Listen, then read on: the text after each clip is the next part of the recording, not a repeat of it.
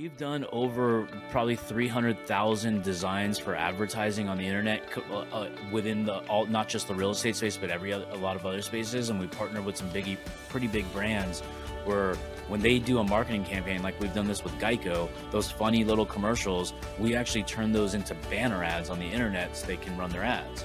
Um, we don't we don't run their ads for them. That'd be awesome, but we just do the graphics because that's all they needed from us. But the the reality is, I don't know how to make them. I don't know how to do the landing pages. I know how to offer them, and then I hire a team that's all, that works for me. That's been with me for like over 15 years now. So it makes the process so smooth. Um, so Welcome to the Freedom Chasers podcast, where we bring you interviews and discussions that share the stories, successes, goals, and dreams of real estate agents and real estate investors pursuing a life of purpose and freedom. All right, guys, today I have the man who has worked with over 40,000 agents, the man who worked for Realtor.com but became one of their biggest vendors, forcing Realtor.com to send every client that they signed up through him, making a revenue stream that would blow your minds.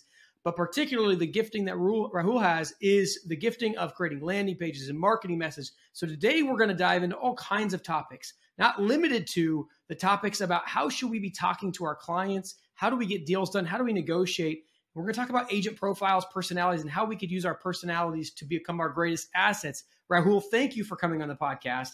Get us started. Like, tell us, how did you get into this world? How did you get access to 40,000 agents?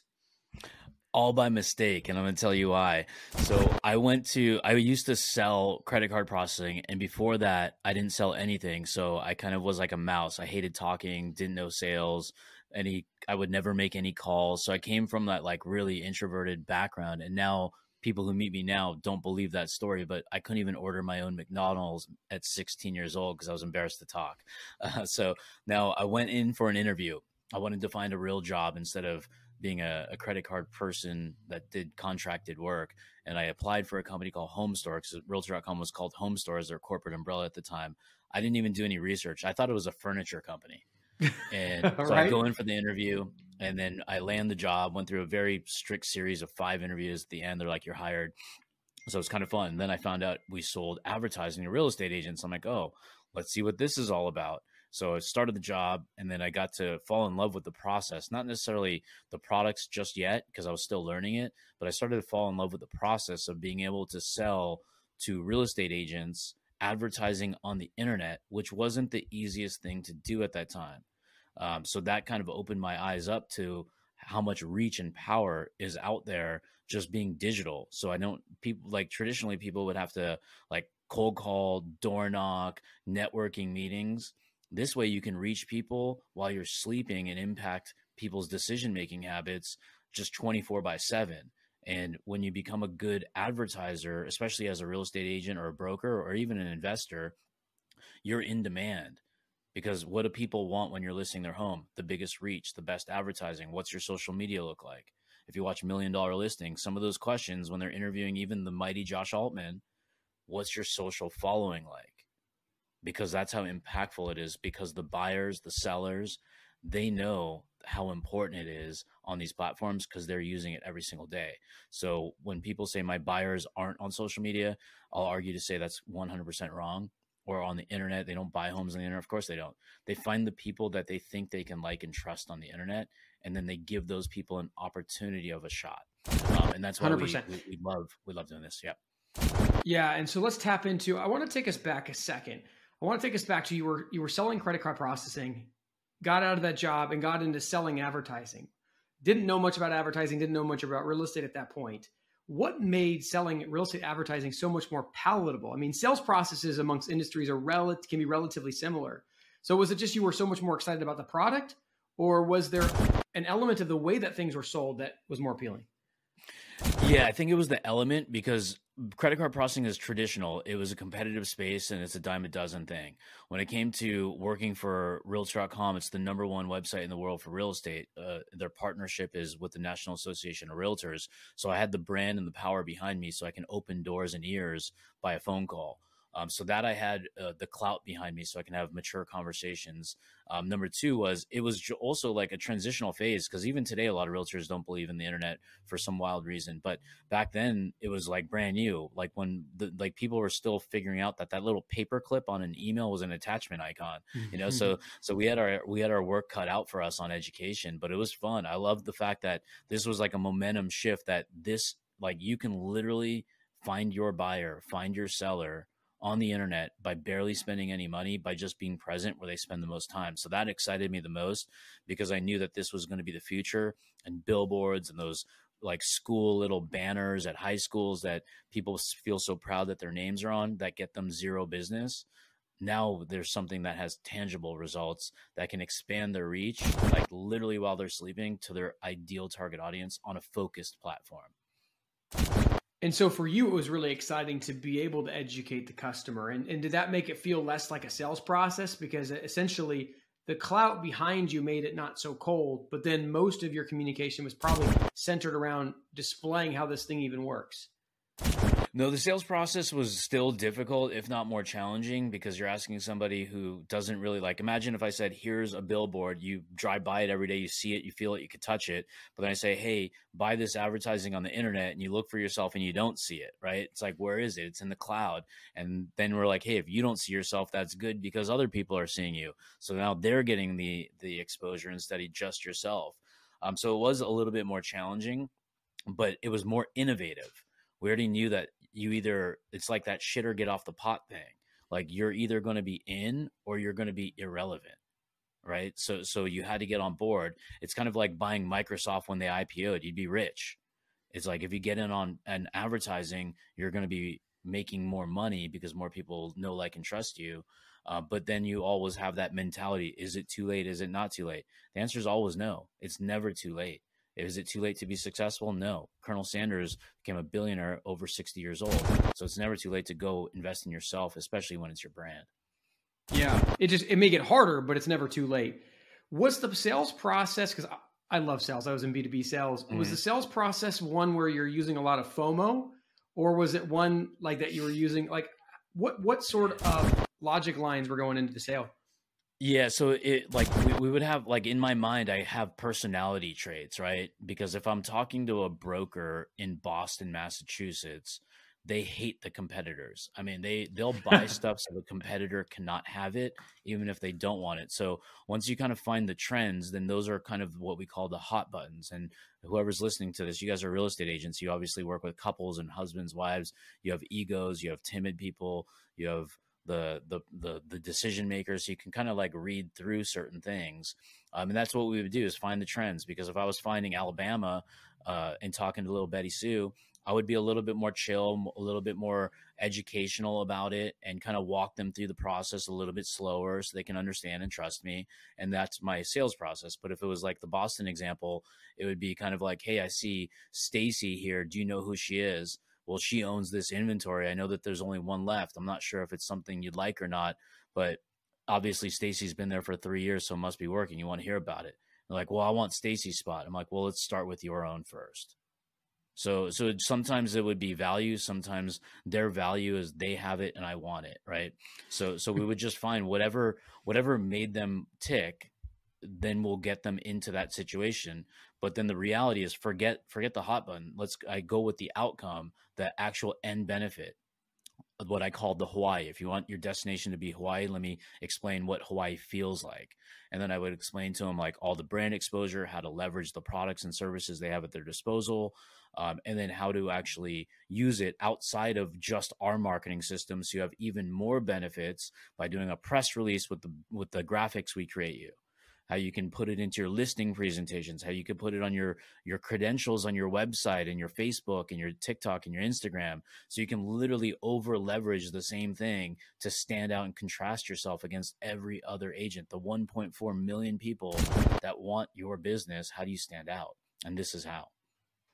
So let's talk about the agent profiles. I think you did you mention there was four in, in your model. Like what do those look like?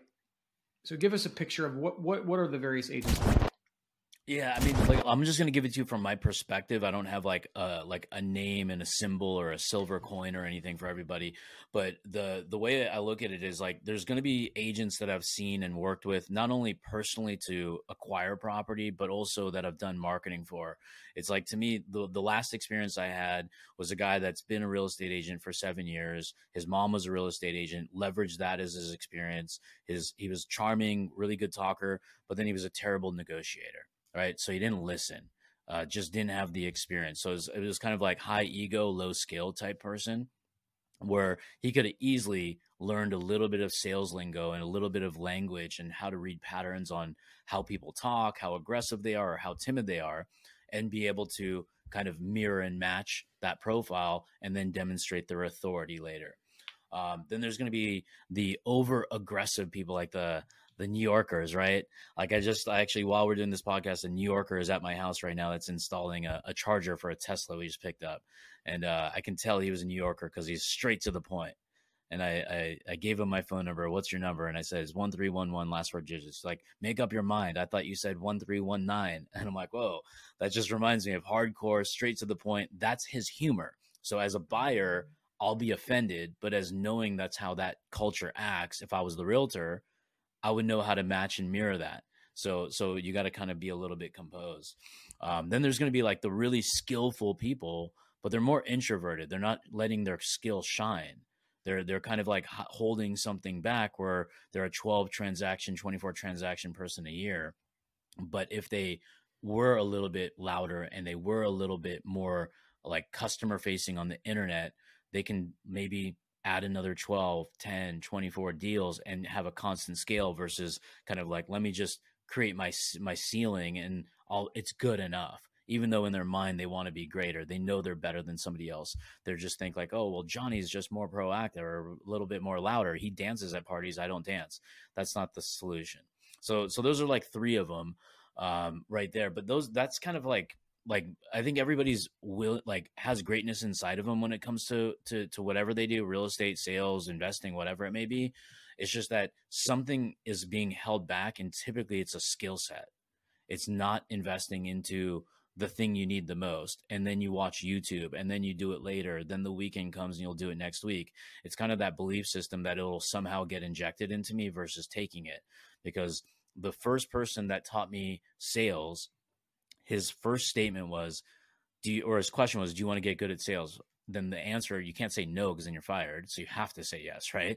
So yes. Do you know how to get good at sales? I said, well, why don't you tell me? He's like, to do sales. So if you, so then you go find someone to teach you sales. Then once you teach it, you take that information from what you learned an hour ago and you go call people you go email people you do a video and post it on facebook and then people will be like oh my god i didn't even know you were a real estate agent and i went to high school with you right? Because how they it's not the responsibility of the third party to know what you do and keep up with your life. It's your responsibility to impact them that they know when they say matt they know real estate. When they say rahul they know marketing. If they don't know by my name is a is a synonym to marketing and coaching then I've done a bad job with my brand. So everybody will ultimately know exactly what I do, and I've never changed paths or careers because I make it. A, I spend about I don't know thirty minutes a day writing content on my Facebook uh, page and my Instagram and my LinkedIn, and I just copy paste the same stuff over, and I get inbound leads. Hey, I saw that you do X, Y, and Z. Would you be able to help me?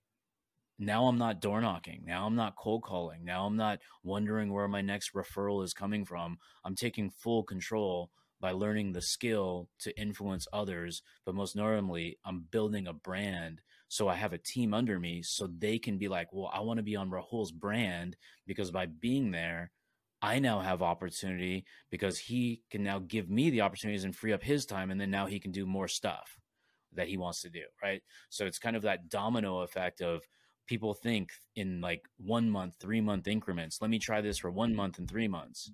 Right. And my analogy here is like we were all babies at some point, right?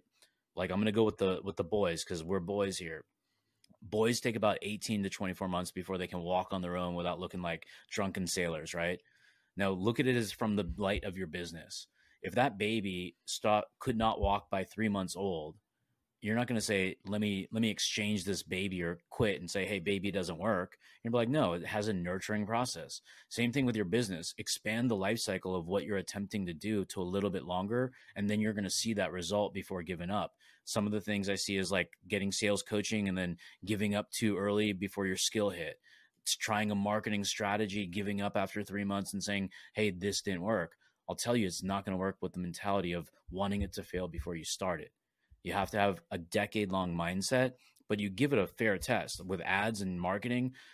If the average home takes 88 days on average to be able to find a, a, a realtor, to looking at homes, to going through the bidding and negotiation, to going through the escrows and all the other stuff, that's 88 days. So, how could you give it a month? You have to give it at least three months to be even like even reasonable. You want to give it six months to be savage like. So you have a, a, database that you can absolutely crush of all local people and have a really good nurturing game. Yeah. And I love this analogy because a baby is amongst family, they're amongst parents, maybe siblings. So they're surrounded constantly by the type of people that are doing what they want to do, which is walk. And so they're constantly getting the visual of what it looks like. And then they go through the trial and errors, right? Which kind of adds a component, like you talk about coaching. Like if you're constantly surrounding yourselves with people that are experts at that, you're constantly reinforcing the vision that one, it's possible, and two, what it looks like. Then you contrast it with what you're doing until those two things look the same. So I, I think that imagery has such power, uh, you know, as a thought, like more so than even just like the time horizon is, is the valuable part, right? Because obviously, like as you're saying, if you don't have enough time horizon, you can't do it. But love, love that image. So let's let's take this even a step further. So you mentioned that the big thing that people are lacking is skills.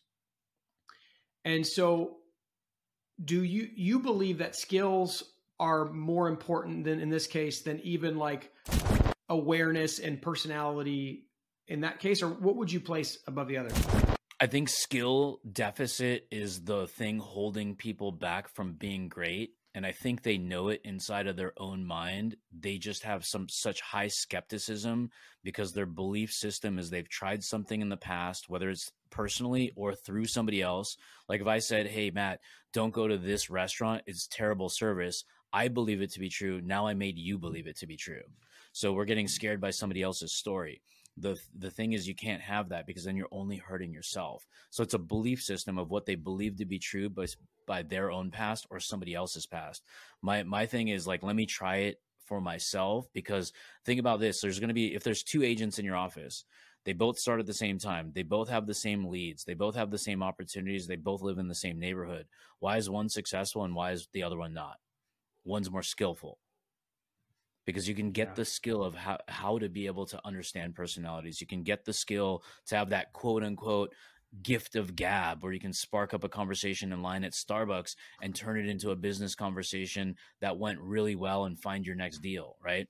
So so it's going to be totally about the art and science of communication, psychology, which is all learned behavior. This is not fancy stuff because I dropped out of four different colleges. So I wasn't even smart enough to learn philosophy. And it literally had the answers in a book and I couldn't even find them, right? Uh, but when it comes to what life lessons are, psychology, communication, the art and science of skill, empathy is really important. Actually doing what's right for the client, not what's right for your pocketbook. That has to come first and foremost because if you have so much value in the world, it's just going to chase you down if you chase money, if you're a money chaser, it's going to run so fast from you because you're going to be branded as a turn and burner. So that's why once you up level your skills, people will know that you're investing in yourself. They'll respect you. And if you invest in yourself, people will invest in you. If you say, I don't want to invest in myself, that means you're losing stock. You don't believe in buying that stock. You think it's going to tank. That's kind Ooh. of my mindset is the moment you decide to not invest in yourself is the moment you don't believe in yourself to grow. But then why would someone else believe you? Yeah, I'm going to write that down. That's powerful because I mean that that in in a sense like when you create a syndication in real estate, which is a group of investments, one of the yep. first questions that you get asked by the potential investors that will give money to you is are you putting money into this deal? So I love that you're tying this back to yourself. When you're not doing self-development, you're essentially deeming yourself as a falling stock. Yeah. Yeah. Very, very powerful. powerful. Yeah. I mean, if I like, I don't bring that up to people like on calls, on podcasts, on videos. When that kind of stuff lands, then they're going to realize that's right. There are those things. Like, think about this in the audience. Like, how many times have you regretted something? What if we can eliminate Yeah. regret by just doing? I coulda, woulda, shoulda. Had I bought that thing, I would have been rich. Had I done that thing, I could have been way further ahead. So just change the perspective of the like think of risk differently. Is it riskier if I do it or would it be way more riskier if I didn't? What's the worst 100%. that could possibly happen? So that that's really how I operate my life. Like if my my guys come to me and saying, "Hey, can I buy this training?" I'm like, "What's it cost?" That's my first question. They'll say 24 grand for the year, and I'll say, "Well, what's your outcome if I do invest into this? What is it going to do for you and do for the company?" If they give me a good like, "Hey, I think we'll learn this skill, we can scale it to our the rest of the team and we're going to make more money at the end of the tunnel." I have two values I just got out. Number 1, I'm building the culture because I'm investing in my own people, and then they're going to up level their own skills on their own time outside of work hours because they're excited to even bring something like this to my attention. And then number two, it can make me more money. So now I have a win win. I have a culture that people bel like the owner believes that in his people where they'll buy, I'll buy stuff for them. And number two, they're going to leverage it into more cash flow. So to me, it's a no brainer because if something costs 24k, here's the check, go do your thing. Three months later, I'm at break even. Then everything's pure profit. But then I have a mindset and culture of my people being fucking happy. Yeah.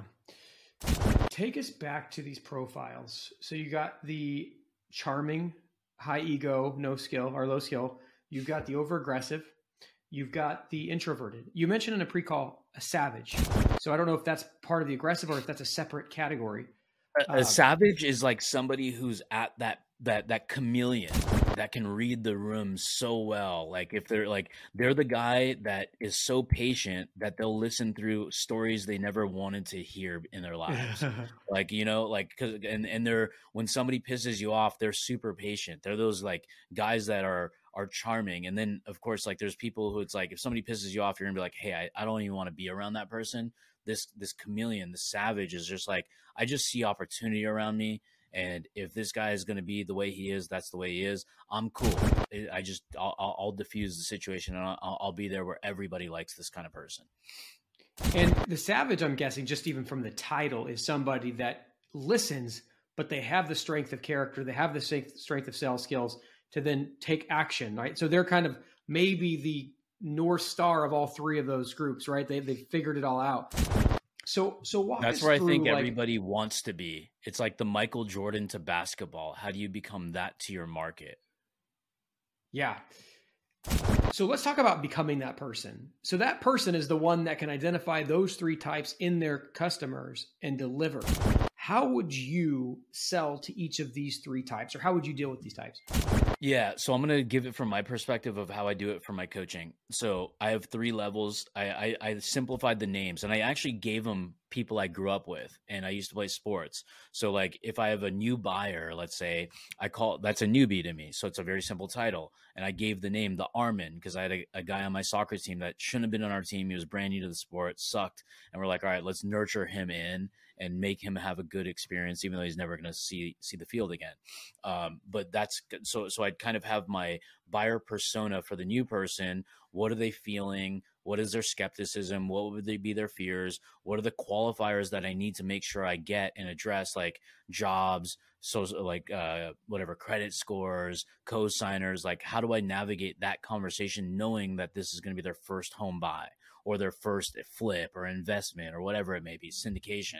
So I need to give them a lot of, I have to get through the fear because ultimately logic is going to say you can make a lot of money. Here, everybody's doing it. Here's my track record. But then when it comes down, do you want to invest? Well, I'm not sure. I'm not sure. I'm not sure. So now we know fear is the number one objection we're going to run into. So going back to North Star, our North Star is like, let's tackle that first because logic is always going to remain at the end so so we can bring up those conversations. So then i have like my list of objections my my cost of inaction opportunity cost if we don't do something. So i kind of study that new person and then i'm prepared for it. And i can just ask like hey have you ever invested in a property before? They say no i haven't. Okay do you own real estate? This will be my first. Okay are you looking to buy to live in the property yourself or are you looking to buy and then rent it out and stay renting where you are? So I'm getting my analysis and background information um, first, and then I'll get into the psychology of like why this is important to them later. Uh, but then once I know the lay of the land, now I know my avatar. I know the person, the profile that I'm talking to. My next person is the intermediate. They're going to have very similar personality traits.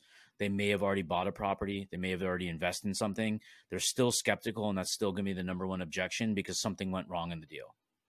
Um, and it's either something they're like I call that also the roller coaster because they're not they're not like investors just yet, and they're not they don't own multiple properties just yet.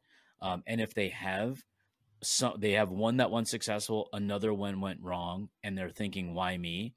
Or it's the person that bought two properties and they've never seen anything go against them yet. So they're like a rising star, if you will, but they're still in this intermediate category because they have some sort of experience. Totally. And then my next, my my top level is the people who have the cash flow. They'll they they don't really they don't really have many objections. Trust is going to be and track record is going to be a really big key indicator um, of of of my credentials and and how I pepper that through the stories of how I communicate with them. Um, but they really have the money and they just want to write the check. They just want to be know that they don't have to do much work because like with my friends when they invest or I invest with them in their syndications, I just say like, look, I my only questions are is this a losing deal? When am I going to get my money back? How much do you think I'll make off if I put this in? Should I go? Should I, go, should I slow pace it because this is my first syndication with your other buddies or your other investor pools, or what do you think I should do? So I'm actually asking for their recommendation as if they're a doctor. I'm like, cool, let me slice you the check, and if this goes well, let's do another deal. If it goes bad, then we'll have to have a conversation around that. Are you confident that this goes well as my first experience with you? Yes, cool. Check done. And then then I'm out of the picture and I'll say, talk to you in a year when we get our money back. So, so when you're asking those questions, level. you're probably mm-hmm. psychologically mm-hmm. evaluating their responses. You're asking the question, is this going to go well? You're probably listening to the, the tone of their voice as much as the words they're saying, looking in their eyes. Like, what are you evaluating as you're I'm, vetting these deals?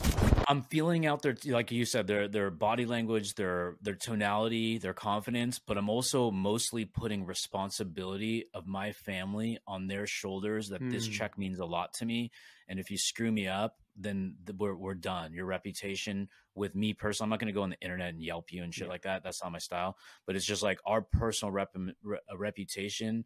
There's there's no more of me in your in your life because the deal went wrong. Only if you lied to me. Now, if there's a circumstance where coronavirus like hit and we're doing a college development, colleges are shut down. I get it. Nobody like lumber prices went up. You didn't control that. We didn't know the snapshot in time was going to shut a world down. We've never seen that before. I get those circumstances, but if it's due to the negligence of the person or I felt after the fact it was intentional, I just have to cut my losses and move on as a person and then find that next deal. Yeah. So let's let's let's go back into your story. So in your story you are working for realtor.com, you're selling you're starting to do really well, you leave, create a marketing company, and then get them to make you a integral part of their story. I really want to dive into how you did that because that's a sales process in its own. And then how in the world did you pick up all these skills? Were you doing that type of work at that job or were you on the side hustling up? Here's how I build landing pages. Here's how I run to retargeting. So how did I didn't really talk about like and the crazy part before I get into the story is like we've done over probably 300,000 designs for advertising on the internet uh, uh, within the all not just the real estate space but every other, a lot of other spaces and we partnered with some big pretty big brands where when they do a marketing campaign, like we've done this with Geico, those funny little commercials, we actually turn those into banner ads on the internet so they can run their ads. Um, we don't we don't run their ads for them. That'd be awesome, but we just do the graphics because that's all they needed from us. Um, but the the reality is, I don't know how to make them. I don't know how to do the landing pages. I know how to offer them, and then I hire a team that's all that works for me. That's been with me for like over 15 years now. So it makes the process so smooth. Um, so I knew the process. To me, it's like bing, bing, bing. I can just sale happens, and then the money money transfers hands to us. That's when the real sales happens. Is that first touch point? My experience on that first touch point is got to be so good that the client's like excited that hey i'm in the right place i've never experienced a service company like this before and i've been burned before because i know the feeling of it so we don't want i, I call it the disneyland experience is our first touch point Um, so so going back to the realtor.com thing, when I quit, um, I I immediately went outside, started calling people um, and saying, "Hey, here's what I'm up to. Um, would you even be interested?" So that's my market research. If I did this, this, and this, they're like, "Yes, I didn't even know you could do that." And I said, "Cool, I'm going to be doing it. I'm going to set it up. I'm almost done with it. What do you think about this price of what I charged you?" And they'd be like, "Dude, that's no problem." I'm like, "Cool." Can I get your commitment now? And then I'll have things ready in a couple weeks and then we'll start. Yes. So I was building cash flow, like walking out of the building just that quick. So I just basically took imperfect action, felt out the marketplace, asked if they wanted it. They said yes. I asked them if they'd pay this price. They said yes. I said, cool, then just pay it. And then that's how we built from the beginning. Then we started cold calling every real estate agent possible homes.com, Trulia, Zillow, realtor.com. If they advertised, we called. That was like our light, our, our facial expressions were like, hell yeah, they advertise. Let's call, let's call this guy. We can help uh, because we knew we can do something better than what they had. So we started cold calling, closing closing sales. There were really cheap stuff, like anywhere between $150 to $800. So we knew it was one call close potential but we had a value that was probably worth a thousand plus in their mind. So it was like it was a win-win. It would be actually it would it would hurt them not to spend money because they're going to lose money doing it the way they were doing it. So we had such a good thing going, um, and then we did this for three years. Like, and it never crossed my mind ever in my life to say, "Huh, what if realtor.com was my client? We're calling all their clients and enhancing their brand. We're not competing, we're their ally. So they knew about us that we were doing it and they let it go because we're only helping. We were helping their clients be happier. Um, and then I got a call one day, can you come for a meeting? And I prepared the hell out of myself for two weeks, uh, over prepared, um, rehearsed like crazy didn't even get to do my rehearsal in the room because I handed him a file of a booklet of amazing ads, testimonials, my amazing 10 step process that has no leaks. Like there's literally no leak in this in this boat. And they didn't even open it. And I was just like, fuck, they're not even gonna open it in the meeting. I'm like, son of a bitch. I'm like, let's let's go through this. Not one person opened it.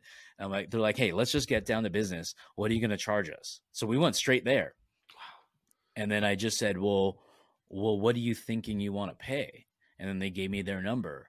And i said all right well like that's that's different than uh, what i was expecting but in the spirit of moving forward we can start there. But are you guys open to the conversation if any reason it doesn't work for us and we may have to have a price adjustment? Like absolutely. And then i walked out of the room thinking like holy shit they just set they just said my retail price i would have charged if one person bought for me. Not not the biggest company in the world. They could have charged i could they could have negotiated me down to half and then the funny thing happened later in life. I became friends with uh, the general counsel because he was around my age, and I saw him at a restaurant or a bar. And he's like, "Hey, I, I don't, I, I, I don't want to, I don't want to alarm you or, or make you feel bad, but uh, we would have paid you double." And, uh, mm, oh, and I, was just, just about said, to well, ask you that question. Yeah, and I just said, "Well, you know what? I would have taken half. I guess we both won." Well, exactly right. So let's talk about the psychology of this because I can tell with what you've already delivered that you love sales psychology, human psychology, which is a big, big passion of mine. I I actually love what you did because you got double what you thought and you locked up the deal. And in my mind, I think a lot of people would be thinking this, you could have probably got more. But but go deeper into why that was probably the right move, right? Because I mean, that thing could have gotten contentious. Like, there's just so many things that could happen inside of human interactions. But, but give us give us that insight. Well, yeah, because like I, I knew all the hard work that I did like to get one deal done right now i can get i can turn into the starbucks of what i do because now when people come to me they're not saying what do you charge they're saying i'll take a frappuccino from you so i became an order taking company versus a sales company right? So at the same the at the same one. numbers you were having to sell at. Yeah, yeah, exactly. And, and the numbers went way wildly higher because I was doing like 30 units a week. They were telling me they were going to give me 60 or 30 or so in a month. Then it became 65 as my very first order, and then it, it then I started getting stressed out because I'm like, they were giving me a hundred in a day sometimes, sometimes more, and I'm like, holy shit. Like I remember Christmas Day, I skipped a Christmas with my family to fulfill all our backlog because I'm like, at least I have a week before like people are going to be at work. No, these guys didn't take days off. I was getting orders on freaking Christmas Day, and I'm like, shit. I worked till like one, two in the morning that day just processing orders because we had we had 70 people at one point f- fulfilling, and I'm like, shit, we're still a little backlogged. I'm like, damn, this is actually a good problem um, to have. But uh, sorry, remind me the question that I was getting into. Well, I was going into the I- room about the price, about the price, the reason about the price. But but I want to actually take it a different direction now, and then we'll come back. So what I want to do now is like fulfillment became the big issue there. Like how in the world were you fulfilling, hiring, training? Like that is such a spike so fast. Like what was your mindset? What was your exact process to being able to handle Yeah. that? Well, I out efforted the skill I had. So my skill was here, my effort was way higher. So I had to spend more time. So my my solution was don't sleep, which I didn't for like many years. So that was the first thing. I had the hustle in me and I know how to not burn out. Um, the second thing is we we started to write down a process. And that that saved me because then it could be repeatable. So we made a manual, and the, the it was such an easy process that it was almost like if you wanted to go get a job, there's In-N-Out Burger in California. You go order a burger there's just three types of it's like you want meat more meat or more meat with cheese. It's like the easiest or fucking menu in the planet. So that's what we created is an sop that had an easy menu. So 18 year olds 25 year olds people who had no skill in life can now have skill so we made it that easy. So we we we just if anybody wanted the job we would hire you as long as you came through somebody we knew. So i'd hire number one do you have any friends? Yes i have three. Cool hire them. If they suck we're gonna kick them out right away. We'll hire fast fire faster. Um, and uh, and then we just then I, the the hiring model was like bring your friends in here. Just don't screw around. And if two friends were like buddy buddy and screwing around we would just move them on opposite sides of the room and that was the rule like if you want to text message your buddies while you're working well guess what your phone goes in the bucket and you now get to be treated like a child now if you persist then you're fired so is it worth sending that one text that you could have waited till after work or lunchtime or whatever to be fired? So that was kind of like our rule is like just well, you're here to, you're getting paid to work. You're not getting paid to text your friends. You can screw around, break time. We'll have some fun. If you're old enough, we'll drink some beers after work. So we created a family vibe, but also uh, like that pillow back there stands for get shit done, GSD. We had a get shit done vibe, and then we'll have fun along the way once we do our work. Love this. So let's go back to the negotiation, and I'm going to add a little bit more to the conversation at this point. Yeah. You're negotiating this deal with Realtor.com. I'm assuming they're offering this program so they can capture a little extra cash as well, right? They're probably charging a little spiff on top of what you're doing. So they're like, hey, we're going to make some instant revenue. People are loving this. Talk about like what did Realtor.com get out of the deal, and then talk about why why stop there where you're happy instead of push for the most you can get. the reason I, I'll start with the the why why why stop where I did. Number one, I already knew before I got. I realized once I before I got in the room, I was there was no competition that was going that was an option, and I knew that they had other interviews before me based on how the conversation was going. Um, and then I understood that they had an immediate bottleneck and they already had approval to execute this deal. I don't know. I'm sure there was margin in there because they would have paid double, obviously. How'd you know Um, that? Because the the attorney told me later, like uh, after like a year or a year and a half or so, um, he just said we would have paid you double, and I Yeah. said I would have taken half. So that's the only Yeah. way I knew. Otherwise, I would have never. No, but how'd you how'd you know? Did you know in the moment when you were negotiating that they had approval to Oh, buy? based on how they were like asking me questions, like, "Do you have capacity? Ooh. Could you take this on now?" Yeah. So I already knew the buyer signals are right in front of my face. So it was just, but so the way they were positioning the conversation and how it went, I was going in for an interview thinking it's me versus others, and I need to be the one. And I was going to use Top I'm right dog, down the yeah. street from you guys. I used to work here. I know the system. I know all the rep, the reps. My turnaround, blah blah blah. I was going to use like the locality proximity angle, but then things shifted because it was just a matter of like I know their business just as well as they do. But then I understood that there is another pain um is and also my dad's like bird in the hand is better than some unknown in the future because I can because I already I already set up a potential bottleneck of saying can we have a discussion if it if something doesn't work so I just wanted to make sure that door was open for a price hike in the future um but but the main thing is is that I just wanted the deal done I was young it was going to be a, a needle mover for me. I could turn into some Starbucks type order taking. So that's why I, I did it in the room. Uh, but th- then I found out there was also other gaps. They their current vendors could not fulfill.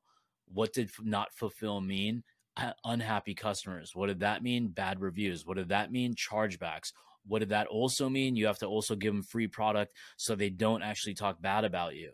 So it was like this. Not only was there they're losing profit, they're also losing money they already had to have to give it back. Now they have to use manpower for customer sentiment to renegotiate and persuade. Every angry, angry customer is going to take an hour to two hours of manpower. Amplify that by a thousand a month.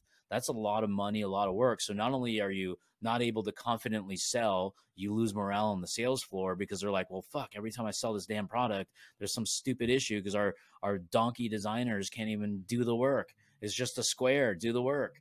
And they can't. And then the, mm. the designers, they're not salespeople, they're graphic artists.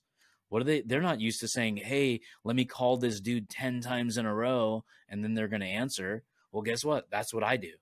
I'm going to call them like I'm a salesperson. I'm going to deliver like I'm fulfillment. So wow. so that's kind of where I found the angle of like there's more value that I'm actually creating than just being your graphic designer slapping words on a background. I'm actually preventing you from losing deals. I'm increasing your efficiency because your salespeople are confident in delivery. We're increasing like lowering customer service. We're keeping salespeople on the phone longer doing sales because no longer are they dealing with clients bitching, whining, and moaning. I'm taking such a big headache off your plate that this could be worth 20, 30, 100 million dollars to your organization per year over hiring just little old me. Wow. Going back to the personalities, how does someone know if they've reached savage level or not? Like how does someone become aware of where they're at? Well, you're you're going to be consciously and subconsciously aware. Consciously aware means your consistency has gotten so good. Like your opportunities, like if you had 10 opportunities when you were learning, you'll screw up maybe i don't know eight to ten of them. So you may have like two good conversations to zero. Then when you fast forward when your skills develop those same styles of people you're now dealing with uh, once you have skill development all the conversations are going really really well they're they're going in the right direction. You're starting to convert at a higher rate. You can talk to the newbie and they're willing to list with you or buy with you. You talk to the more advanced person they're just saying like oh let's connect. Let's let's do deals in the future. You're the the the preparation and your opportunities are now creating more luck for yourself right? So so that's kind of where you you know you're a savage. Like like when i talk to people like I, I, like a normal salesperson will say hey can you book my calendar four appointments per day? And and at the end of the week we have 20 appointments and they're like i'm a 10% closer this this and this. A savage will need five calls a week and they'll have five deals done by the end of the week. And so then they want to they want seeing your conversion rates rise. And then they want to do things for their time their their health their family their sanity efficiency is at a mecca point. It's like my efficiency is so high that I can do what most people do in an entire month in just one sitting. Yeah. You built this business around something that you weren't doing or maybe didn't even know how to do. Right? I mean, you were the sales guy. What was it like building a company from that vantage point of like you're completely dependent on the staffing and you're getting crazy amounts of orders. Like, how was that for you? I loved it because I don't look at it as like I'm building something I don't know. I'm a sell before you're ready guy, anyways, um, because that's the best way to jump in the deep end is just jump right on in. But I was doing it more from a game perspective. The the business is a game. It's not this. It, to me, the money is like magic money because I like yeah that keeps the score and you want to see the scoreboard go up.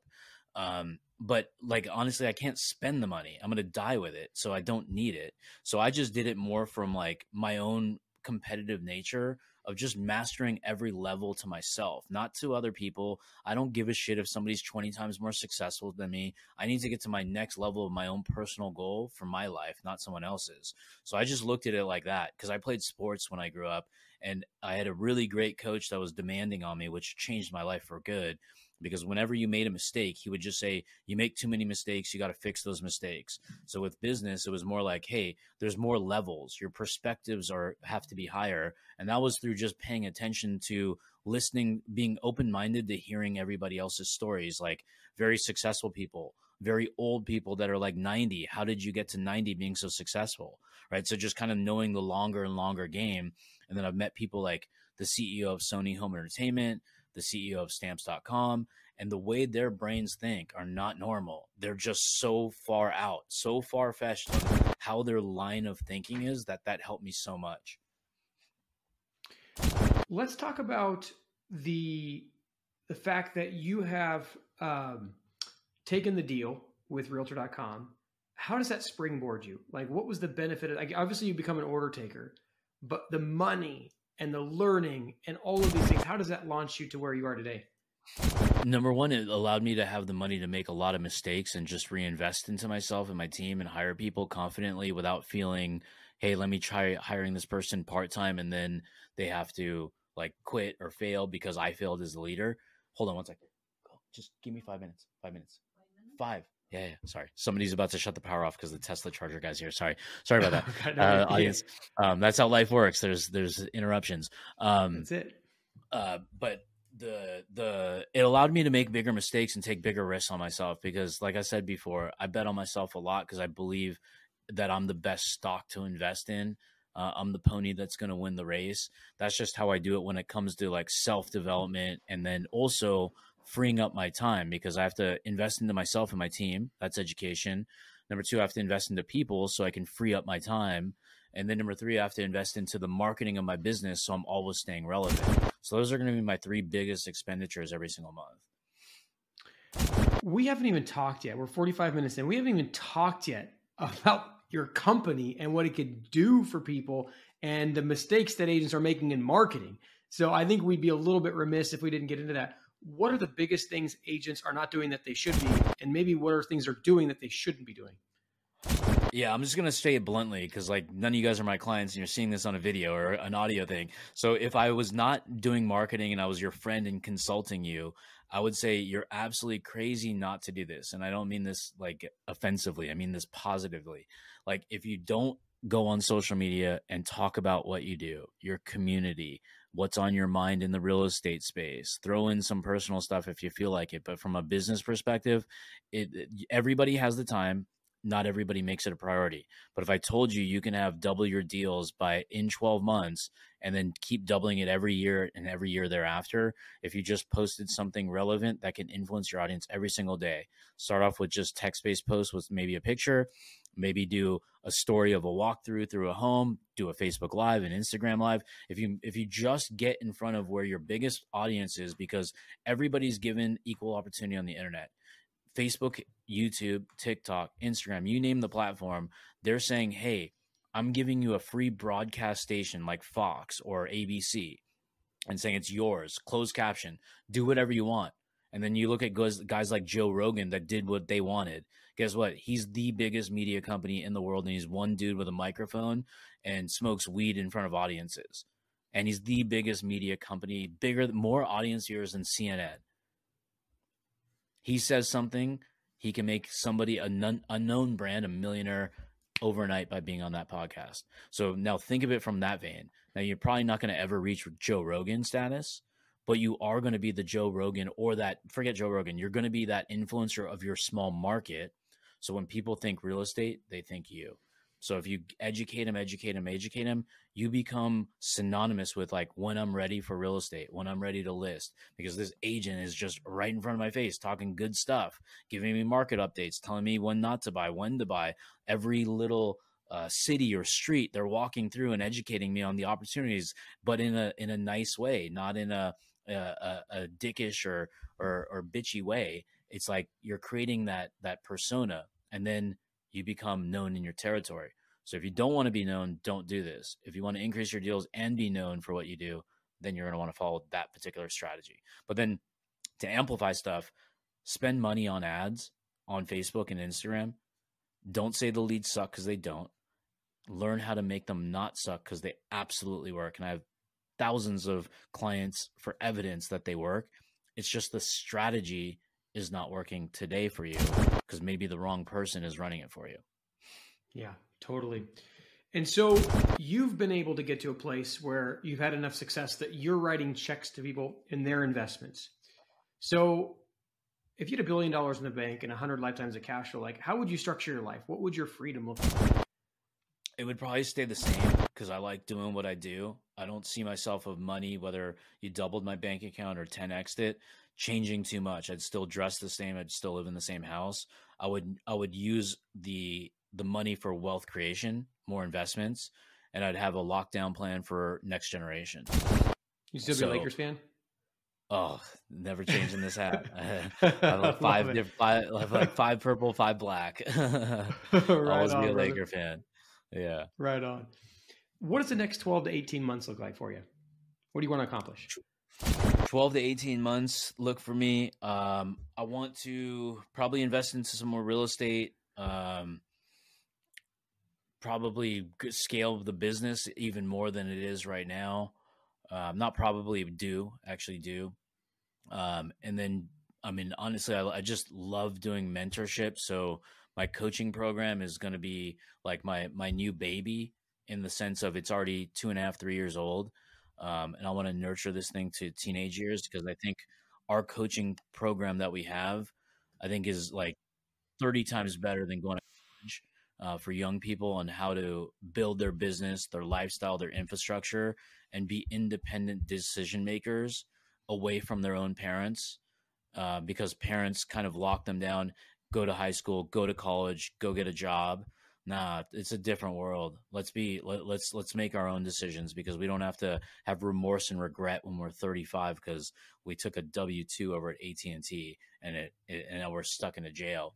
Let's take that first opportunity that risk when we're younger and we can always do something later in the future. So i kind of want to open people's minds that if you want to make money and you want to start a business it doesn't matter what you do or what you sell. You can sell pillows tvs hats or coaching or real estate there's a process and a system to be successful at it and there's also a way to not be good at it too. Totally.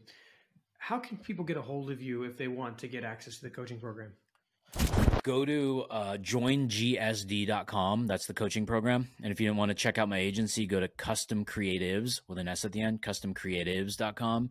Um, and then look me up, Rahul Alim. I'm on social media. I spend a lot of time on Facebook mostly. And then I also spend time on like Instagram and then a little bit of time on LinkedIn, but Facebook, I'm most active.